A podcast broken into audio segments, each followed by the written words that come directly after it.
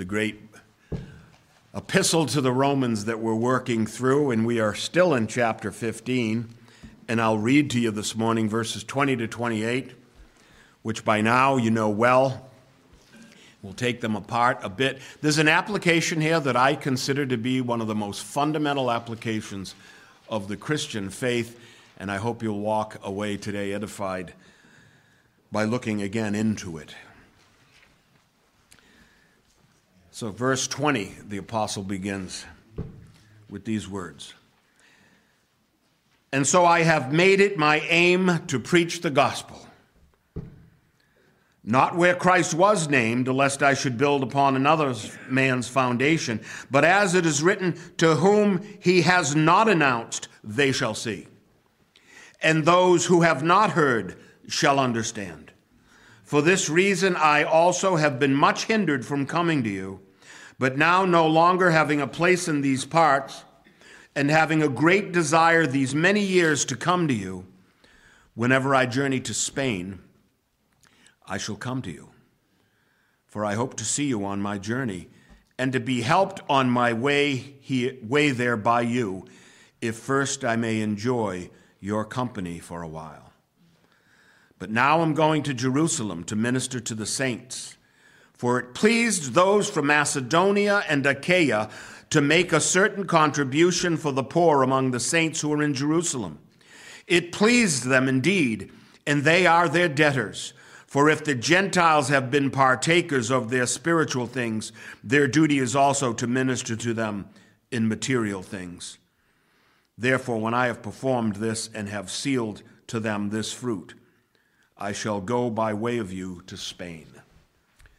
Father, we thank you for this, your holy word. Amen. And so you see this personal desire of the Apostle Paul, and he's not remiss to speak about it honestly. So I've made it my aim to preach the gospel, he writes. There's a shocker. The apostle made it his aim to preach the gospel, but not where Christ was named, lest he build on another man's foundations. Friend, it's not wrong to build on another man's foundation. But he wanted to, but his calling was to go out where the gospel had not yet even been heard. But as it is written, to whom he was not announced, they shall see, and those who have not heard shall understand. Do you still believe in evangelism? That's what this asks me.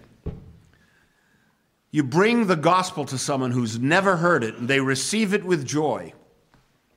And yet, still, so often, we're not certain that they have been changed by it.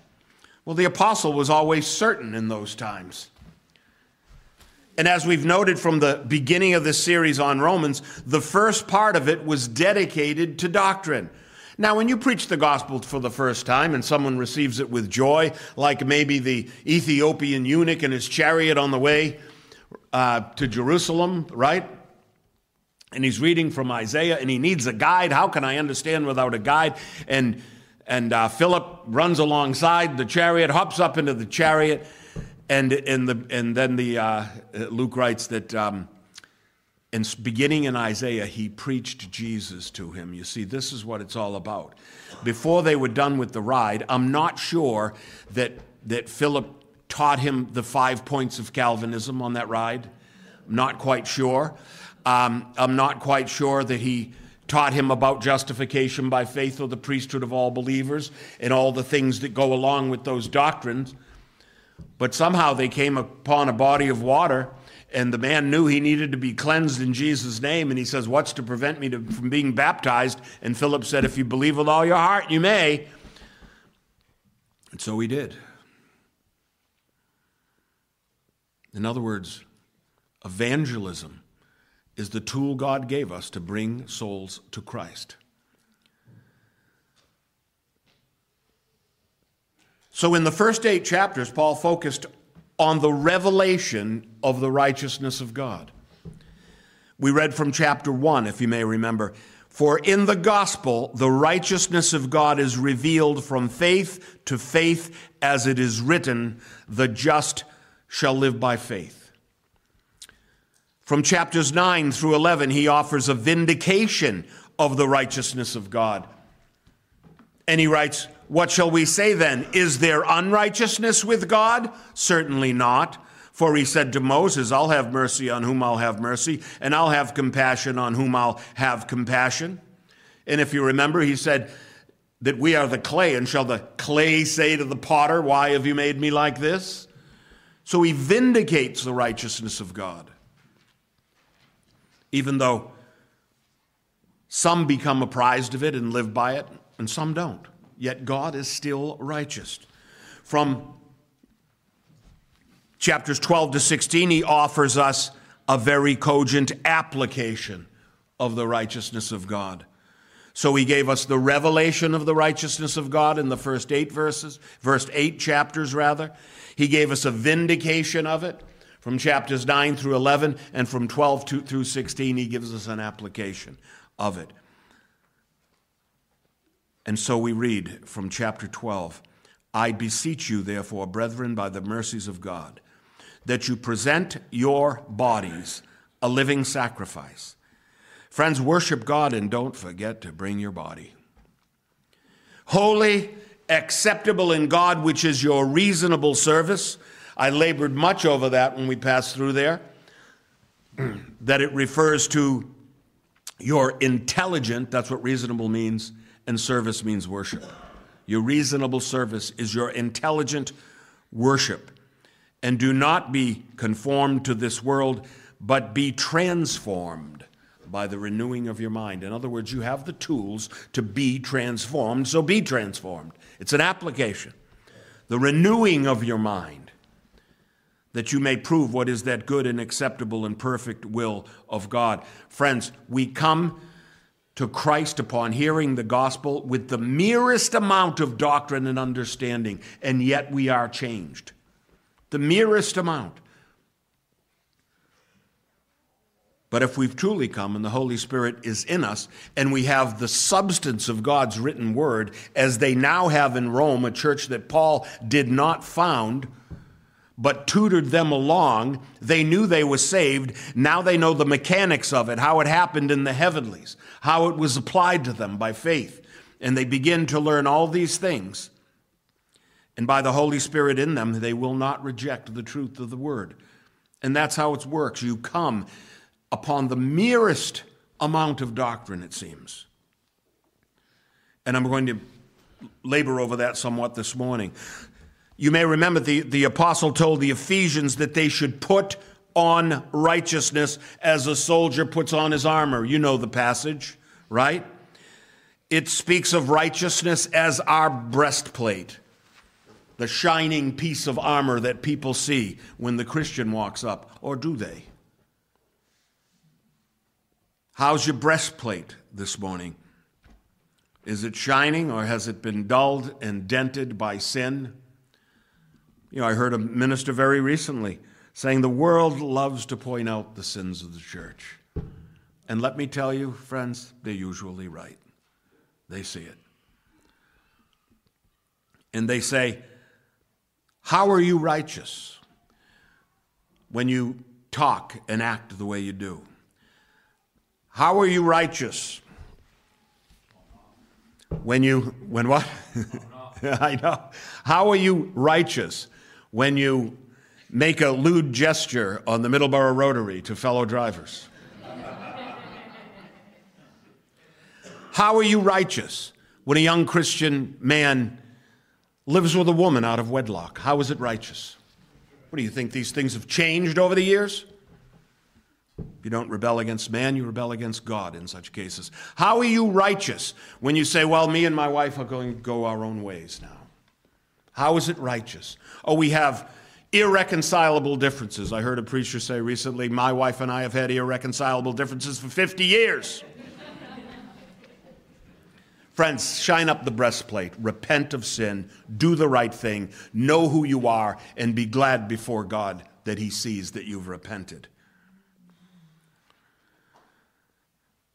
And so, our breastplate, the sign of our righteousness, is that shining statement of who we are. And it's the protective element of our very heart. The righteousness protects us, just as the shield protects us from every fiery dart of the wicked one, right? just as the helmet of salvation protects us, and our feet are shod with the gospel of peace. And so we're in the midst of Paul's great application for the faith. So he teaches this section by revealing his own desires. And he teaches the essential lesson to the saints that divine duty will almost undoubtedly conflict with personal desire. Friends, you're always going to have personal desires. But if you want to be righteous before God, if you want to put your breastplate first and be recognized for the righteous saint that you ought to be in Christ, then duty will always come before desire. Not that you can't express your desires, Paul does, but he says, But I have other business first. I have other business before I get there.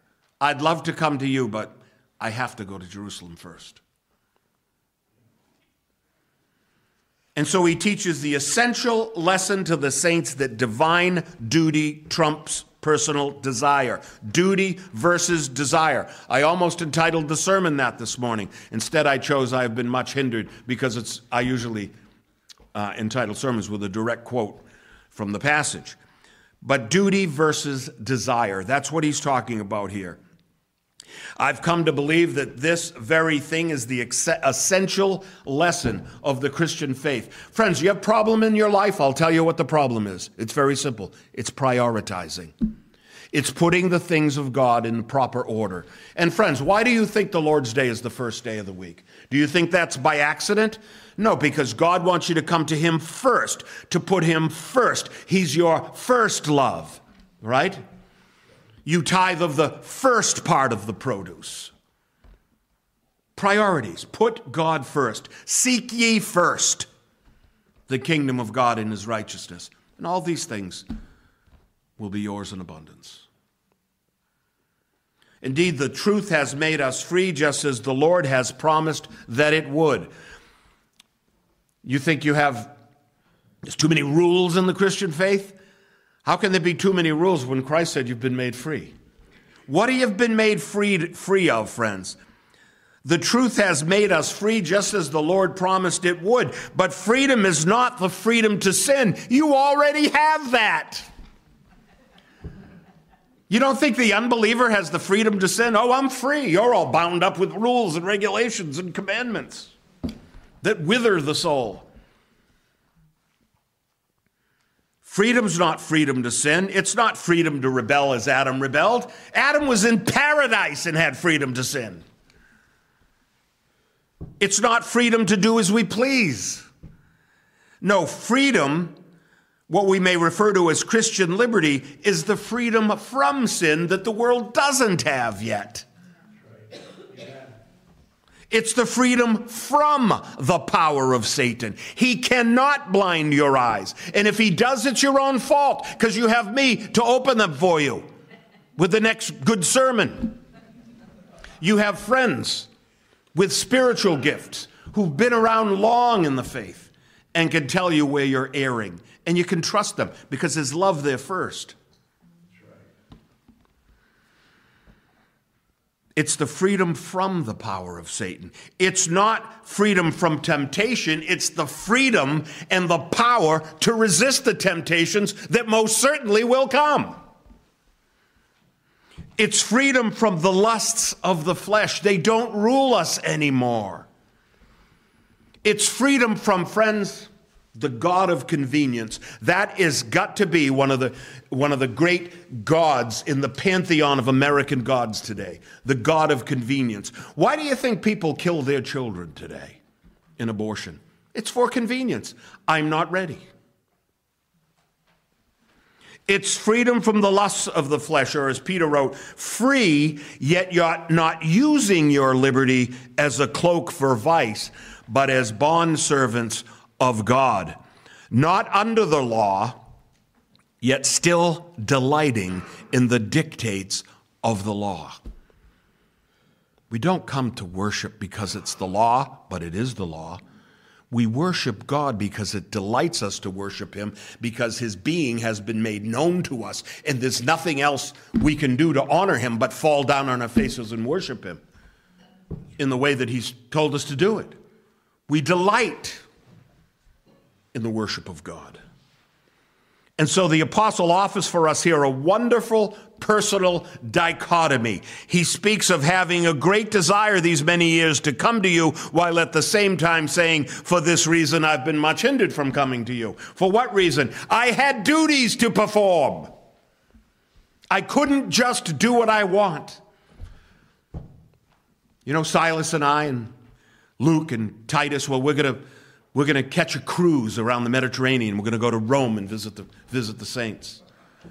No, he had to go to Jerusalem because they were starving in a famine there. And the other saints, the saints who were also not wealthy saints in Macedonia, in Achaia, where Corinth was, where he's writing this sermon from, from that great ancient pagan city.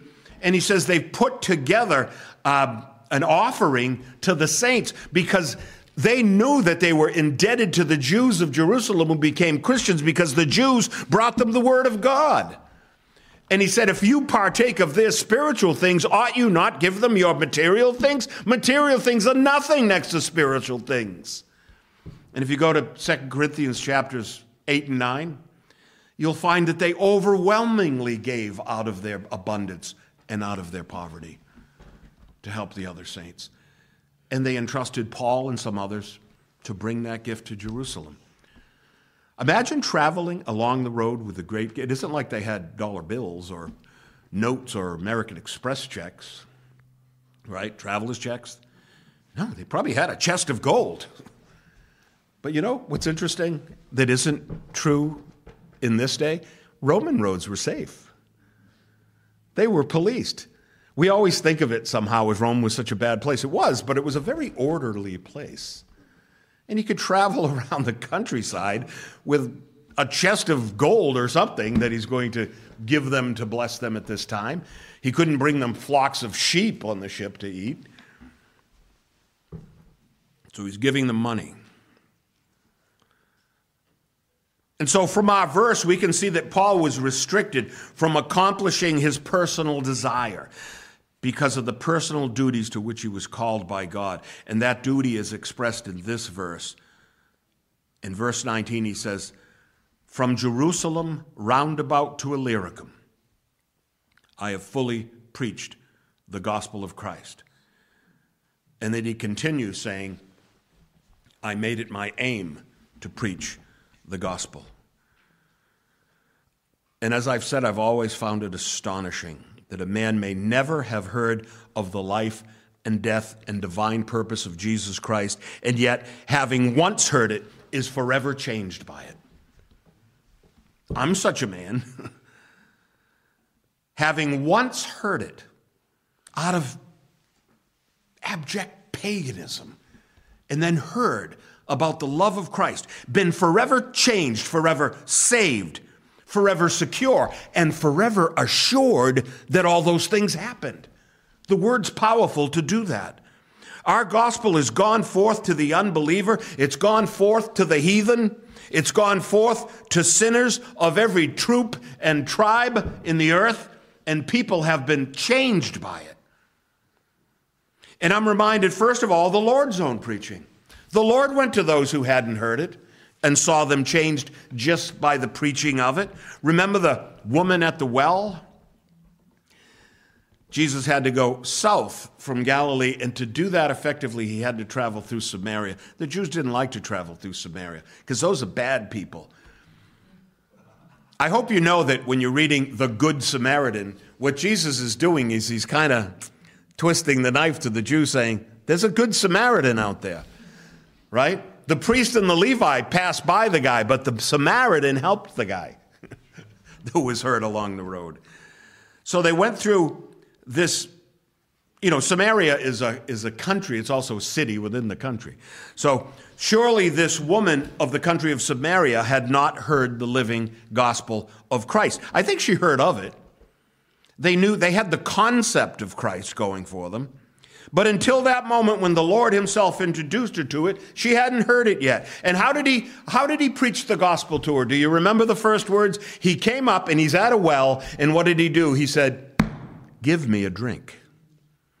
The gospel's always, very often compared to a drink. It's very often compared to something refreshing and cleansing and overflowing. The gospel is a, a gospel of abundance. Give me a drink. And if she's, of course, is perplexed, Jews don't ask Samaritan women to drink. First of all, a single guy along the road doesn't approach a woman who's alone. You could incur the wrath of her family, who said, What do you think you're doing to our sister, our daughter, or whatever it might be? So she was amazed that he would even that he would even speak to her. Now, he might have countered with this. He might have said, By the way, I'm not asking for a drink, I'm commanding that you give me a drink. He could have done that, but in effect, he did. If language means anything, he said, Give me a drink. He didn't say, Please, may I have a drink? He said, Give me a drink. It's reminiscent of what Elijah said to another widow or this woman was not a widow, but to a widow of Zarephath. With Zarephath? Well, it's in Lebanon, another non Jew. So he goes up north. Elijah did.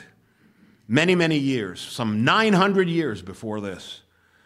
And he meets the famous widow of Zarephath. You know the story. She had enough flour and oil for a single loaf for her and her, her and her son. And due to the famine, they would eat that final loaf and she said, My son and I are going to eat it and die.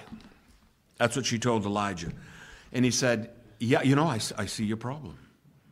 There's a drought, there's a famine, there's no food.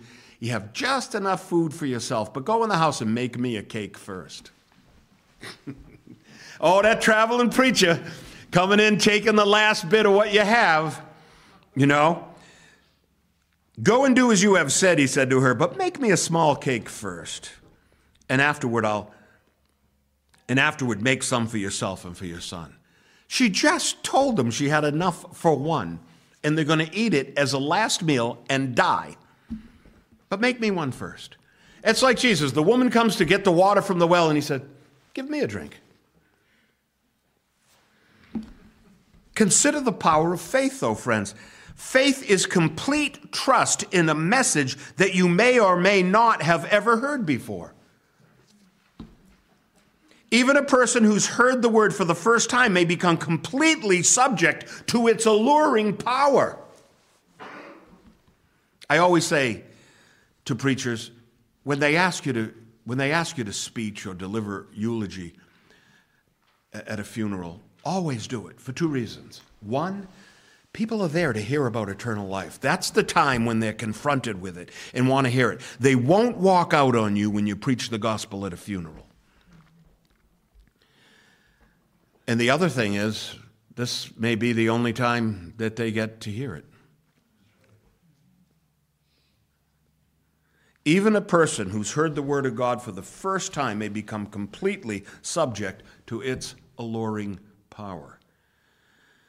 In that same passage, God said to his prophet, so God tells Elijah, Get away from here and turn eastward hide by the brook Cherith, which flows into the Jordan, and it will be that you shall drink from the brook. In other words, there's water up there. Go there. And listen what he says I have commanded the ravens to feed you there. And if you know the story, the ravens, which are these crows or blackbirds, come in, right? And they bring him meat and bread. If you believe that, I got a, br- a bridge in Brooklyn to sell you. But of course he did it. How else would Elijah have had the strength to continue? When the brook dried up, the Lord said again to the prophet, Arise and go to Zarephath, which belongs to Sidon, and dwell there. See, I have commanded a widow to provide for you. Now, I've always told you that the gospel of God is not a mere proposition, friends, and it's not a mere invitation, it is a command. Give me a drink is a command. Feed my prophet is a command. Believe on the Lord Jesus Christ and thou shalt be saved is a command.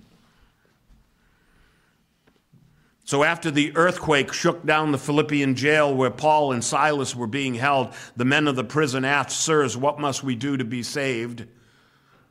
And they said, Believe on the Lord Jesus Christ, and you shall be saved. So Elijah did according to God's command. The ravens did according to the Lord's command. The men in the prison did according to Lord, the Lord's command. And the widow of Zarephath did according to the Lord's command, which is what? Their reasonable service. She served the prophet of God first, and so she was spared the imminent death that so many others in that world would finally succumb to. He, Jesus said there were many people starving in, in Zarephath at that time. He said many centuries later. But the prophet went to one widow. He said there were many lepers in the land at that time, but only to Naaman, only to Naaman did God send his prophet. You remember the story? Naaman.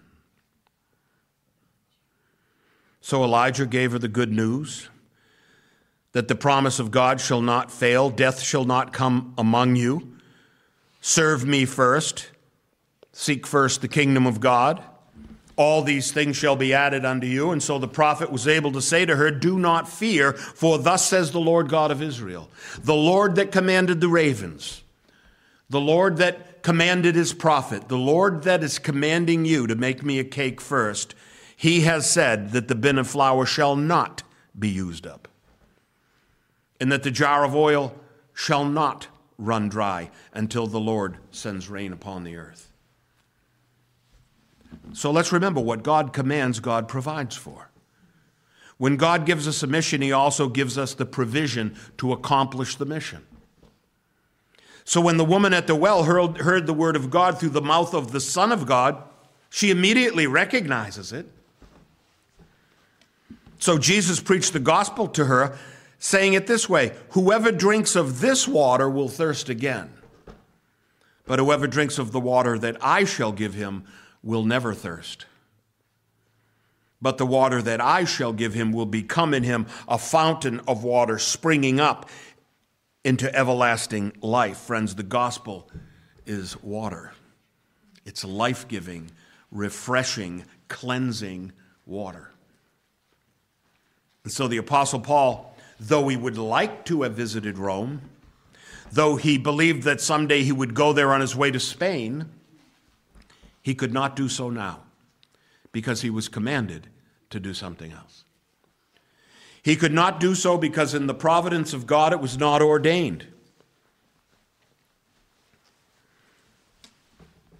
So let's look at the let's look into the content of the gospel. How do you know when you've talked to someone about uh, spiritual things that you've actually delivered the gospel? How do you know? We can recall for the word of God to the Athenians on Mars Hill. Remember Paul on Mars Hill, Acts 17? That's a great chapter of the, of the scriptures. Paul preached to them a very basic message on the nature and purpose and predestination of God when he went to Mars Hill. He told these people that though they were very, quote, religious, right, he noticed the shrines and temples to all the various gods of that people, gleaming white marble cities and structures all up and down the main thoroughfares of Corinth, of, of Athens rather. There were many shrines and temples to their God, and then there was one shrine that said to the unknown God. And he said, The God that you worship without knowing, I know him. And I'm going to reveal him to you today he said that the one they worshiped without knowing was known to him. And he told them that God does not dwell in temples made with hands. He told them that God made all things and rules the earth. He told them that men of all nations were of one blood. He told them that this sovereign deity had already determined a day in which he'll judge the world in righteousness and then he told them he's going to judge it by the man he's ordained. And he proved that that was the man because he raised him from the dead. Now that had to get your attention.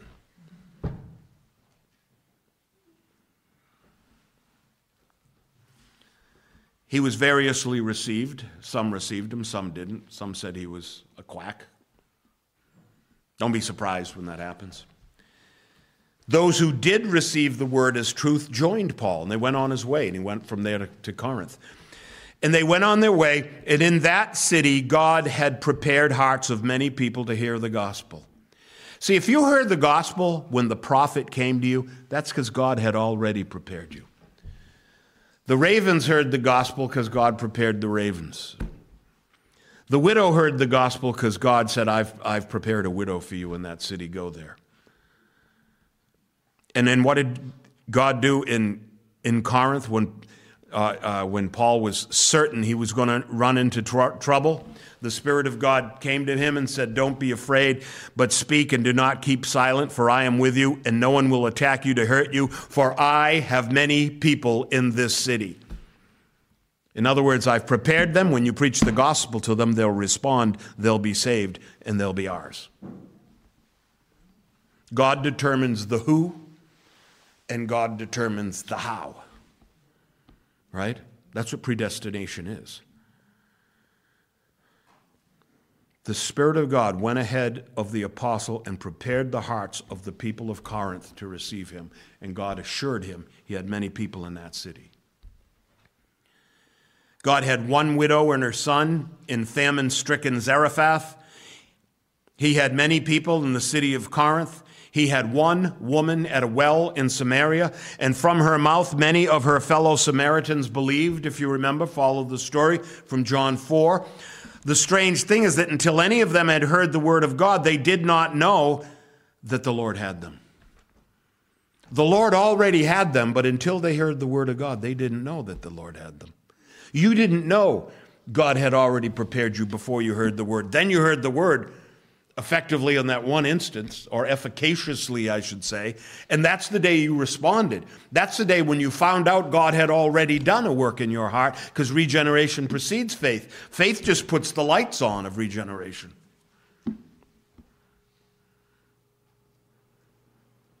They found out to whom they belonged only after they heard the word preached by the mouth of God's appointed messenger.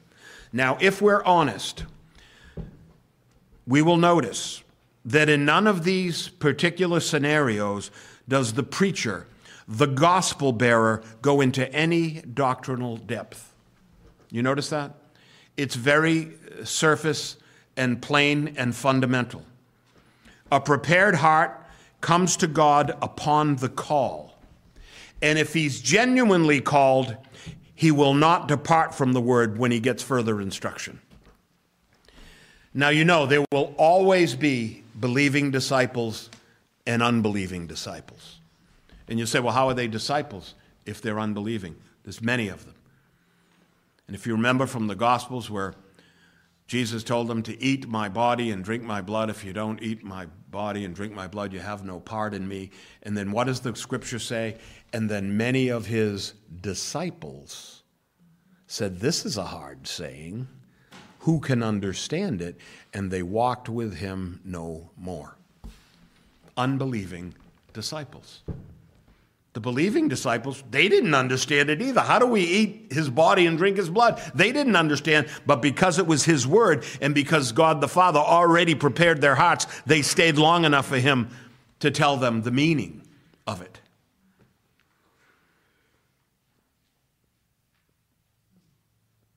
So, if we're honest, we'll notice that in none of these particular scenarios does the preacher go into any doctrinal depth.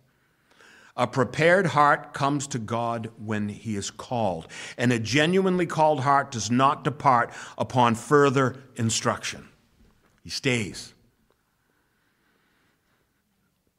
And I'll say that there are at least three points of doctrine that must be conclu- included in any declaration of the gospel. You want to know how to preach the gospel? You want to know what's necessary in order for you to be secure in the fact that you have actually preached the gospel, you have to talk about the sovereignty of God.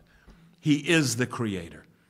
There's one blood. He's made all the nations of the earth, he told the Athenians in Mars Hill. He said, All men are from one blood, but he will judge them. There is a day he'll judge them. It's God who's in charge over the droughts and the famines of the world. It's God who is the judge of all mankind. It's God who commands the nations and is in charge of who's delivered and who is not. And so sovereignty comes first. On Mars Hill, Paul spoke of sovereignty this way God made the world and everything in it, since He's the Lord of heaven and earth. He has made from one blood every nation of men to dwell on all the face of the earth and had determined their pre appointed times and the boundaries of their dwellings. Friends, it's all right to have national borders. Just so you know, God invented the whole border thing. You're not a bad Christian because you think your nation needs a border.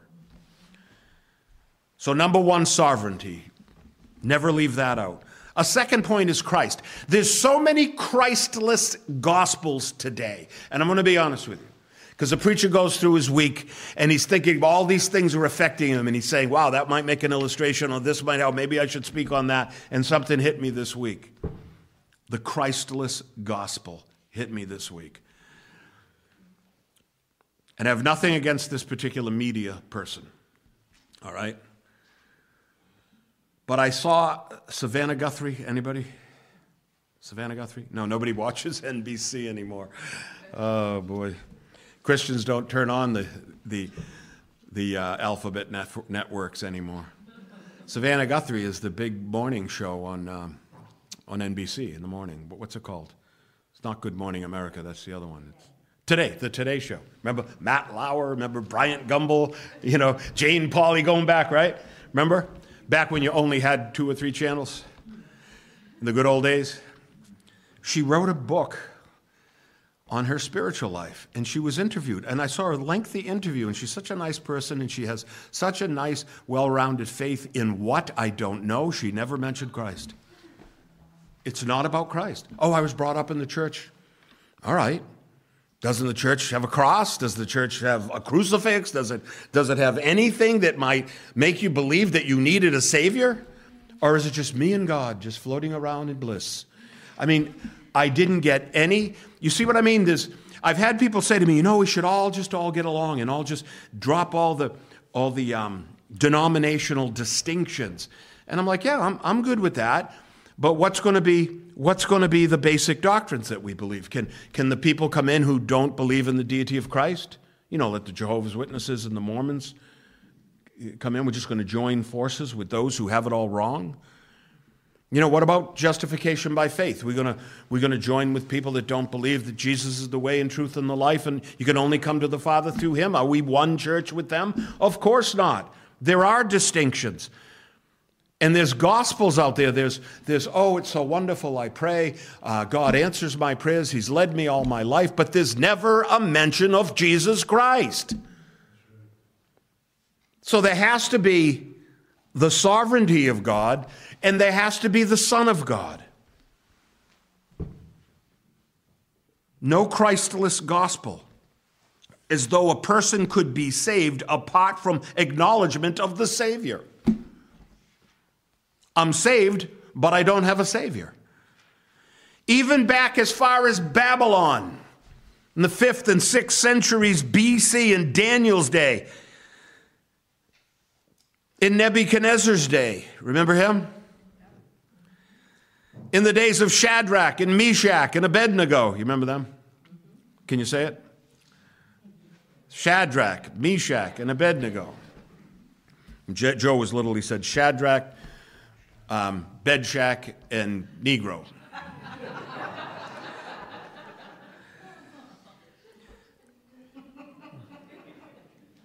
But remember, the king himself looked into the burning fiery furnace. Have you ever wondered why there was a burning fiery furnace? I mean, they were in the plains of Iraq. It's pretty hot. Why'd they have a burning fiery furnace? Because they made iron. It was a foundry, I'm assuming, right? So they threw them in to the foundry furnace in Brockton. They used to have this great old foundry. I used to love to go in there and they're pouring the molten iron into these molds and things. Yeah, they had a furnace for smelting metals. You know, you know, it's interesting, a little side note. For a long time, the anthropological, scientific, uh, university world did not acknowledge that the Hittites even existed. Then they found out they not only existed, they invented iron. The Iron Age couldn't have happened without the non existent Hittites. And God's word told us all along. But we didn't follow the science, so we were therefore wrong until they figured it out. Now we're all right and happy together. No, but back in Nebuchadnezzar's day, they had to be, they had to acknowledge Christ. Recall when the king looked down into the furnace and reported to his servant standing by just what he saw. He looked in and he said, Did we not cast in three? I see four. And then he said this, and the fourth is like the Son of God. I guess when you see the Son of God, you know it's the Son of God. In the case of the woman at the well, Christ is right there to be recognized. He's standing there in the flesh. And so she and her compatriots could say, Now we believe, not because of what you said, for we ourselves have heard him, and we know that this is indeed the Christ, the Savior of the world. A Christless gospel, doesn't save you.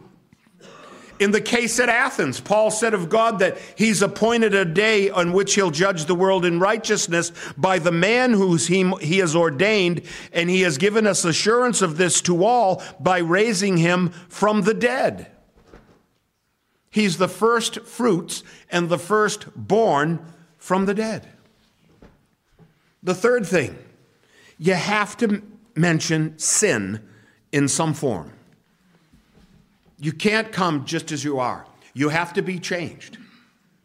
And God does the changing. But there's always a mention of sin in the gospel. No mention of sin in the call to Christ has no reason to be answered. Right? You have to know there's a need. Sin is the need, the deficit. Sin refers to a deficit. You've heard a missing of the mark, right?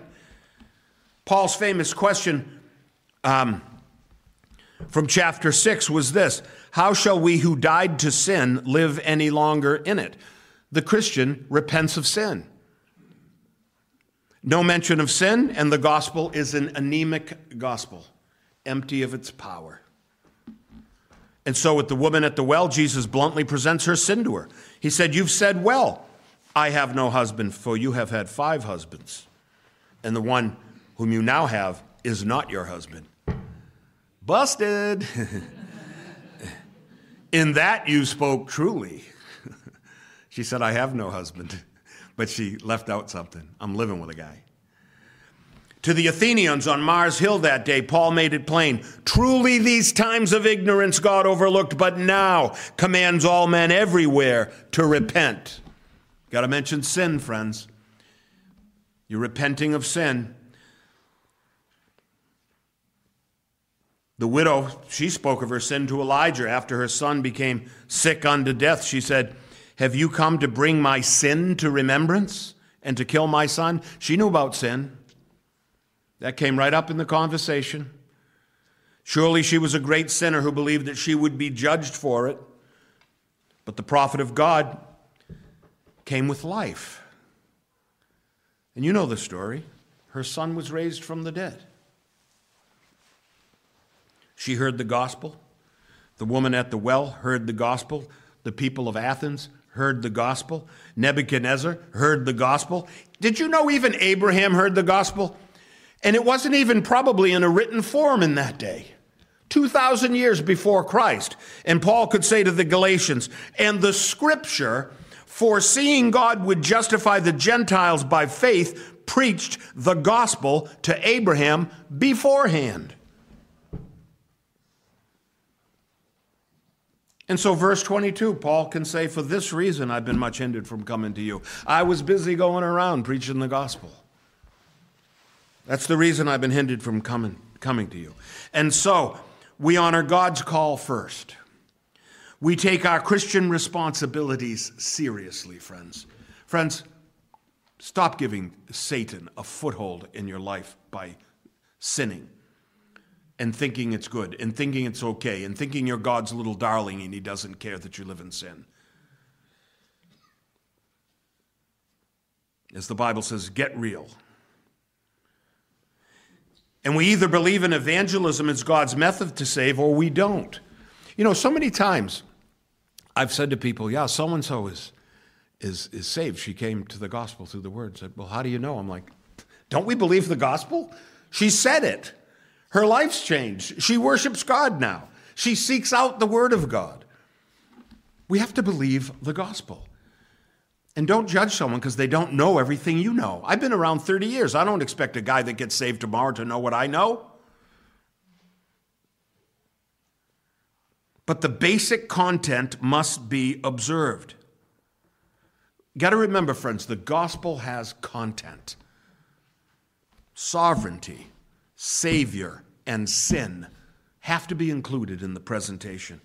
It doesn't take advanced training in the doctrines of God to enter the kingdom. I know I don't have to remind you of the thief on the cross. How much tutorial, how many Sunday schools do you think he went to? He went to Saturday school, the Sabbath. Friends, I would argue, though, that even the thief on the cross came to see sovereignty, sin in Christ. We know he saw Christ. We know he saw his own sin, and he knew that that's Christ was sovereign and could save him. He had to know the basics. And so he had a pure gospel, and so his faithful plea was honored by Christ. Paul would have liked to go to Rome, friends. It was his heartfelt desire, but alas, he had to defer to his heartfelt duty first. Duty before desire. Surely that must be the motto of the believer. Say that to yourself in the morning when you're going off to do the wrong thing. Duty before desire. Verse 23 But now, no longer having a place in these parts, and having a great desire these many years to come to you whenever I journey to Spain, I shall come to you. For I hope to see you on my journey and to be helped on my way there by you, if first I may enjoy your company for a while.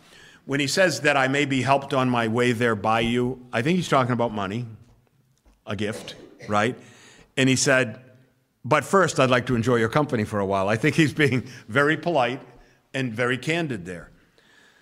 Duty before desire. Paul has preached and performed many mighty signs and wonders from Jerusalem roundabout to Illyricum. I gave you a list in last week's notes. Go back and look at all the miracles and signs that Paul did.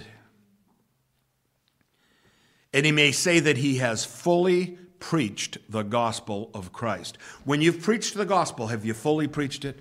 Have you given them the whole scope of the necessary points of truth in order that they might recognize not only their need for a Savior, but the Savior himself. So he can say he's fully preached the gospel of Christ. And so now he may entertain his fervent hope and desire to go to Rome. I've done my duty, I've done all these things. Little does he know that when he goes, it'll finally be as a prisoner of Rome. He's going. Read Acts 28, actually, the last four chapters of Acts. Really a great story. He's going, but he's going as a prisoner. Little does he know that at the time. He's seeking an audience with the emperor. By the way, a, a note from last week that I repent of that Dr. Roach got wrong. no, I said during the Jesus' lifetime, Tiberius was the emperor.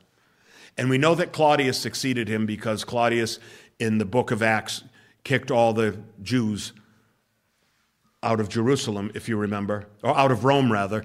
And um, Aquila and Priscilla were there, right? And he kicked them out. Remember? And last week I said, now who succeeded Claudius? Was it Tiberius? And uh, I, of course, called on Dr. Roche, who knows everything. And he said, yes, but I caught him quickly off guard. No, it wasn't. Tiberius preceded Claudius, and then Claudius was succeeded by Nero. And of course, Tom came up to me later and said, I think we got that wrong. and, and, Brian said, Nobody will care, don't even mention it. Nobody will pick up on it. But no, I, I, I like to make it known that there, you know, our gospel is historical. It happened in time, and we should get the certain points of history right. Claudius came in for something like 14 years, 13 or 14 years. So it's significant that during Paul's life, in fact, when Paul went to appeal to Caesar, he was appealing to Claudius, but Claudius died, and his nutty son Nero became emperor. All right, having cleared that up. So even Paul's personal desires seem to become prophetic fulfillments. He's going to Rome, but he doesn't know he's going under guard. So, what can we learn from all this? How may this principle be applied to our lives? Well, succinctly stated, it's duty before desire, and that applies to every aspect of our lives. Jesus taught this very thing. We do well to take heed of it. Remember Jesus' words to Peter? Most assuredly, I say to you, when you were younger, you girded yourself and walked where you wish. But when you are old, you'll stretch out your hands, and another will gird you and carry you where you do not wish. You know, sometimes we think, oh, I can't wait to retire, just do anything I want. May not be that way for the Christian. I'm not expecting it. I want some things I'm not even going to pursue unless they come upon me. You know, I can tell you one thing I'm not going to do is get a big camper and travel around with Karen with a sticker on the back that says, spending my children's inheritance. I'm not going to do that. I don't think any Christian should do that. Especially where those things eat a lot of gas, man, and the global warming and the whole thing. I'm talking about the money, not the global warming. Um, as you know, there are verses in the scriptures about global warming. The earth will melt with fervent heat and such and such. Remember Jesus' words to Peter when you are older, another will gird you and carry you where you do not wish. It seems the disciples of Christ are granted some relative freedoms in their lives, but ultimately we all go where God would have us to go. If you don't believe this, ask Jonah when you get there. Yeah. Ask Noah. Yeah. Build an ark. Take a hundred years out of your life and build a big boat, even though there's never been any rain. You know, ask, ask Abraham, who came out of the, I'll take you to a land where you, that you have not known, a land that I will show you. Like, all right. And you just start walking a thousand miles in the desert? David writes of this very thing in a psalm where he says, The steps of a good man are ordered by the Lord, and the Lord delights in his way. Though he fall, he shall not be utterly cast down, for the Lord upholds him with his hands. Sovereignty, friends. Proverbs says it this way A man's steps are ordered by the Lord. How then can he understand his way? It's like, How did I get here? Don't be surprised that you're asking that sometimes. You know, I, th- there are many people in my life that would say, How did you ever get behind a pulpit talking to people? And now 30 years have gone by. And the answer is really, I don't know. I mean, I know how, essentially. Why, I have no idea. Verses 25 through 28. Now I'm going to Jerusalem. Another but now of Paul. Now I'm going to Jerusalem to minister to the saints. So let's get this right. Paul is in Corinth. You got your map. Sometimes we need a big map up here so I can point. But picture the Mediterranean, and you got Italy over here, and Sicily down the bottom, right? Picture that. And over here is Rome on the western side, right, of the boot. And then you have this Adriatic Sea coming up like this, and then you have Greece, and Corinth is over here. So if you go into Rome, you would want to go from Greece around the boot of Italy through the strait between Sicily and the boot of Italy and go right to Rome. But Paul is going to go over here. You got the Aegean Sea, and it comes right down to Jerusalem, a thousand miles away. And then he's saying, But when I come to you, go-. he's going away first. I want to come to you, but I'm going a thousand miles in the other direction first. For it pleased those from Macedonia and Achaia to make a certain contribution for the poor among the saints who are in Jerusalem. That's what churches do. It pleased them indeed, and they are their debtors. For if the Gentiles have been partakers of their spiritual things, their duty is also to minister to them in their material things. As James said, don't say to the poor naked man, Go and be warmed, but give him your coat. Don't say, Abare figli Spiriti Sancti, go and be warm. No, you got to give them the coat, give them the blanket, right? For if the Gentiles have been partakers of their spiritual thing, their duty is to minister to them in material things. Therefore, when I have performed this and have sealed to them this fruit, I shall go to you by way of Spain. In other words, I'm planning a trip to Spain, but I haven't been to see you yet, and I know so many of you, and I've written you this great doctrinal treatise so you can grow in Christ and pass down your faith to your children and that the church may continue to prosper in the righteousness of God. He's done all these things, and I'm going to drop in on my way to Spain. And so his heartfelt personal desire, he doesn't mind expressing his personal desires to be with the saints of Rome, but there's one more pressing need to fulfill before he goes there from Corinth. And so the circuitous route of duty will take him nearly a thousand miles in the other direction. I looked it up, it's 877 miles. The circuitous route of duty. Sometimes you're going to say to yourself, I'm not going to, I'm not going to do that, even though I know I should do it. I'm not going to do it. Look at the roundabout way you have to go to doing it. It's the way it is sometimes. The circuitous route of duty. And if you're familiar with the book of Acts, you know that when Paul was in Caesarea on his way to Jerusalem, a prophet named Agabus came in among them. And you read this and when he had come to us, he took Paul's belt, he bound his own hands and feet, and said, Thus says the Holy Spirit, so shall the Jews at Jerusalem bind the man who owns this belt and deliver him into the hands of the Gentiles. And of course, it came true. Paul said in Acts 20 to the elders from Ephesus, he said, I only know that in every city the Holy Spirit warns that prison and hardship await me. He was the prophet of his own life, too. The disciples pleaded with him not to go. Now, that can happen. You've been called to a dangerous place, and the ones who love you say, Don't go there. And what does Paul say to that? What do you mean by weeping and breaking my heart? I'm ready not only to be bound, but also to die at Jerusalem for the name of the Lord Jesus. That's what Jesus did. They told Jesus, don't go into Jerusalem.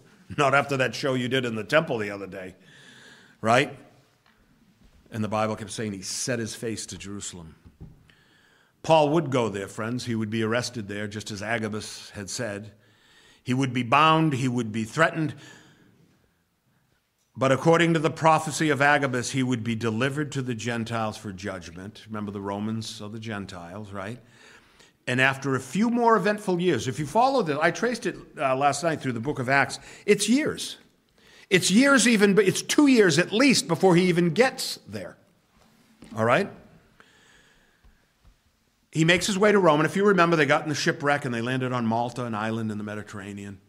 And he did a few miracles there to help them out in Malta. And the snake went on his arm and he shook it off. Hallelujah. Shook it into the fire.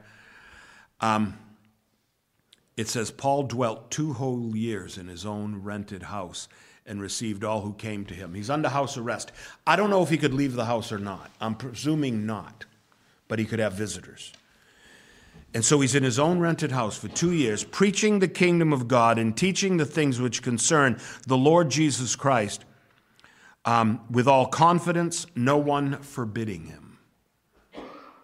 And the book of Acts ends and so we know that Paul wrote the so called prison epistles at that time. He wrote the epistles of Ephesians and Colossians and Philippians and Philemon while he was at that house. But the Bible's silent as to the rest. Early church tradition speaks of his trip to Spain. Early writers, extra biblical writers, believe he went to Spain. And he had to have gone somewhere because he ends up in prison in Rome again, and this time not under house arrest in nice conditions. The events are cloudy at best, but we know that he was again arrested and imprisoned in Rome, this time bereft of the comforts of home as in the first instance. In a cold Roman cell, he would write to Timothy that he fully expects to be executed this time. So he got his wish. His desire was fulfilled. He got to Rome. And he writes, I'm already being poured out as a drink offering, and the time of my departure is at hand. I have fought the good fight. I have finished the race. I have kept the faith. And then he pleads with Timothy, who he considers a, a son in the Lord Be diligent to come to me come quickly. At my first defense, no one stood with me. He's talking about in court. But all forsook me, probably believing that they would be charged with something if they took his side. That can happen. It's very sad. May it not be charged against them, he says. They didn't do it with malice, they did it for fear and but the Lord, and then he goes through and he names some of the people. Alexander the coppersmith did me much, much harm. You know, he talks, he names some of the people that didn't stand with him. But the Lord stood with me and strengthened me so that the message might be preached fully through me, that all the Gentiles might hear. And so he died just doing his duty. Father, in Jesus' name, O Lord, we praise you for the preservation of this, your holy word, and the stories and narratives of Luke and the apostles, O Lord. We are blessed by them. Let them bless us and guide us in our lives. And may we be as true to our duty as they were. We pray in Jesus' name.